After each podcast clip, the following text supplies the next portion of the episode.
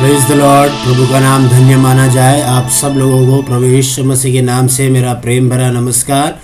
और आप सबको सुप्रभात। और आज की सुबह जो वचन प्रभु हमें देता है, रोमियो की पत्री चौदह अध्याय, उसका बारहवा वचन लिखा है, इसलिए हम में से हर एक परमेश्वर को अपना लेखा देगा। चौदवा अध्याय दोबारा से काफ़ी ज़्यादा अच्छी बातों के बारे में उसके अंदर बोला गया है। अच्छी बातों का मतलब ये है कि हमारी दैनिक ज़िंदगी में जो घटनाएँ घटती है, उसके बारे में बोला है। उसमें इस प्रकार लिखा है, किसी दूसरे पे दोष नहीं लगाना है। किसी के सेवक पे दोष नहीं लगाना है, किसी के स्वामी पर दोष नहीं लगाना है। उसका काम करना, नहीं करना, दोनों उसके स्वामी और उसके बीच की बात है, लेकिन परमेश्वर उन बातों को स्थिर करता है, ऐसा वचन बोलता है। फिर खाने पीने के बारे में वाद विवाद हुआ रोमियो की गलिसिया में। उस विवाद को उसने उस वचन के अंदर उठाता है और बोलता है कि सब कुछ जो भी होता है परमेश्वर के नाम की महिमा के लिए होता है। और ये बोलता है, हमारा जीना या मरना जो भी हो सब मसीह के लिए होता है, इसलिए हम जो कुछ भी करते हैं, मसीह यीशु में करते हैं। और आखिरी में वो बोलता है, अपने भाई के विनाश का कारण नहीं बनना है, अपने भाइयों के लिए ठोकर का कारण नहीं बनना है।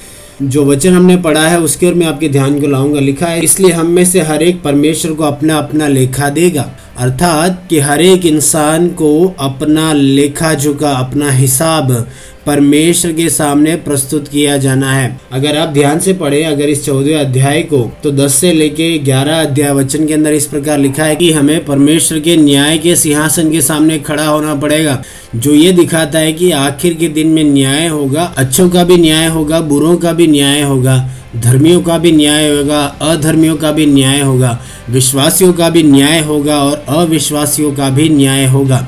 अर्थात हर किसी को परमेश्वर के सामने न्याय के लिए खड़ा होना पड़ेगा और हर एक को उसके कर्मों के अनुसार परमेश्वर लेखा जोखा करेगा, उसको इनाम देगा, पुरस्कार देगा या दंड मिलेगा। तो मेरे भाई बहन इस ज़िंदगी में जब हम इस ज़िंदगी को जीते हैं या इस धरती की हमारी, इस लाइफ को जब हम जीते हैं एक बात याद रखना है, हर समय कि मेरे कार्यों को देखने वाला एक परमेश्वर है। मेरी बातों को सुनने वाला एक परमेश्वर है। मेरे चाल चलन को ध्यान से देखकर उसका वैल्यू करने वाला एक परमेश्वर है। इंसान भले ही आपको नहीं देखता हो, इंसान भले ही आपको नहीं सुनता हो, लेकिन अदृश्य रूप से हर समय आपके साथ में रहने वाला परमेश्वर, आपकी जबान से निकलने वाली हर बात आपके दिल से उठने वाली हर सोच और आपके हाथों से होने वाले हर कार्य को वो देखता है, समझता है और उसके अनुसार ही मेरा और आपका न्याय होने वाला है। इसीलिए हमेशा सावधान रहें, हम क्या करते हैं, हम क्या बोलते हैं और हम कहाँ जाते हैं, किससे मिलते हैं, किस प्रकार की बातों में अपने आप को एंगेज करते हैं, इन सारी बातों को बड़े ध्यान से, इस धरती पर जीते समय ध्यान से इन कार्यों को करना है। कारण क्या है? न्याय होगा। आज की सुबह में बस यही एक स्टेटमेंट आपके सामने लेकर आना चाहूँगा। हर चीज़ का न्याय होगा।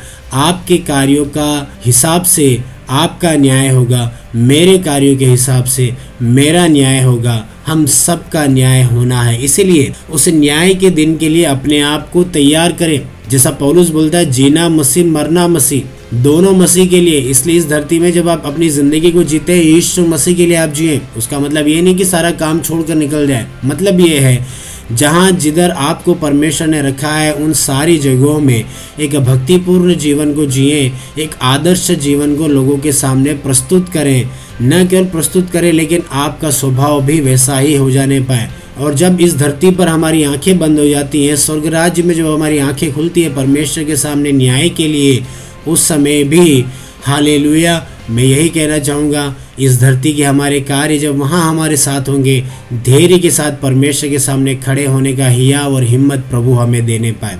आज दिन भर में आप क्या करते हैं या आने वाले दिनों में आप क्या करने जा रहे हैं, क्या बोलने जा रहे हैं, सोच समझ के करें, क्योंकि हमारा न्याय होने वाला है। और अगर आपको इस बात का पता नहीं था और आज पहली बार आपको इस बात का पता चला है, आप ज़रूर अपने चाल चलन को, अपने मार्गों को सुधारें, अपनी सोच को सुधारें, अपनी बोली पर, जबान पर आप सुधारें। आप क्या बोलते हैं? कभी किसी पर दोष न लगाए, किसी के बारे में बुरा न बोले, गलत न बोले, गलत आरोप और प्रत्यारोपों में न फंसे। हमेशा जो सही है, सच्चा है न्याय संगत है उसके लिए खड़े होने के लिए परमेश्वर आपकी सहायता करने पाए। अगर आपको लगता है हाँ न्याय के दिन मेरा भी हिसाब होगा और मैं घबराता हूँ मेरे कार्यों से, आइए हम मिल प्रार्थना करेंगे। मेरे प्रिय पिता परमेश्वर, आज की सुबह प्रभु जी इस संदेश को सुनने वाले तेरे प्रिय लोगों के लिए मैं दुआ करता हूँ पिता परमेश्वर। प्रभु जी, एक न्याय का दिन हमारे लिए रखा हुआ है। ये बात तेरा वचन हमें सिखाता है, हम तेरा धन्यवाद देते हैं। और पिता परमेश्वर, तेरा वचन हमें ये भी सिखाता है कि हमारा न्याय होगा, हमारे कार्यों का लेखा जोखा लिया जाएगा। मेरे पिता, हम तुझसे दुआ मांगते हैं। इस धरती पर जाने अनजाने में अगर कोई अपराध, कोई प्रभु जी, गलतियाँ इस संदेश को सुनने वाले हम में से हर एक से किसी से भी हुआ है पिता। तू हमें, तू क्षमा कर और पवाक और पवित्र कर पिता। परमेश्वर आपसे दुआ मांगते हैं। न्याय के दिन के लिए तो हमें तैयार कर पिता। तेरे सामने प्रभु जी, हिम्मत के साथ, धैर्य के साथ खड़े होने के लिए पिता। बिना घबराए परमेश्वर तेरे सम्मुख खड़े होने के लिए हरे की तू सहायता कर हम आपसे प्रार्थना करते हैं। तेरे चरणों में झुकाते पिता, और आज के दिन हमारी बोली पर ध्यान देने दे, हमारी सोच को कंट्रोल में लेकर आ, और पिता परमेश्वर, एक न्याय संगत जीने के लिए हरे की तू सहायता कर यीशु के नाम से हम ये दुआ मांगते हैं। आमेन। और आज का दिन आपके लिए आशीषमय हो, आज का दिन आपके लिए मंगलमय हो। इसी प्रार्थना, कामना और अपेक्षा के साथ आप सब लोगों को एक और बार जय मसीह की न्याय होने वाला है हमारा इस बात को ध्यान में रखते हुए जीने के लिए आने वाले दिनों में प्रभु आपकी सहायता करने पाए। आज का दिन आपके लिए शुभ हो। आखिरी नरसिंह फूका जाने वाला है। तेरा मेरा सबका यीशु आने वाला है।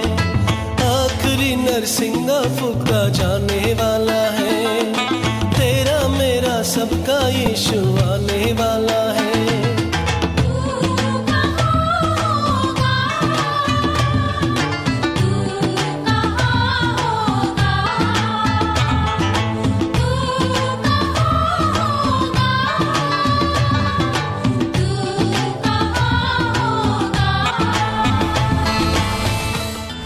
डेली डिवोशन आपका अपना डिवोशनल साथी। सोमवार से शनिवार तक हिंदी में।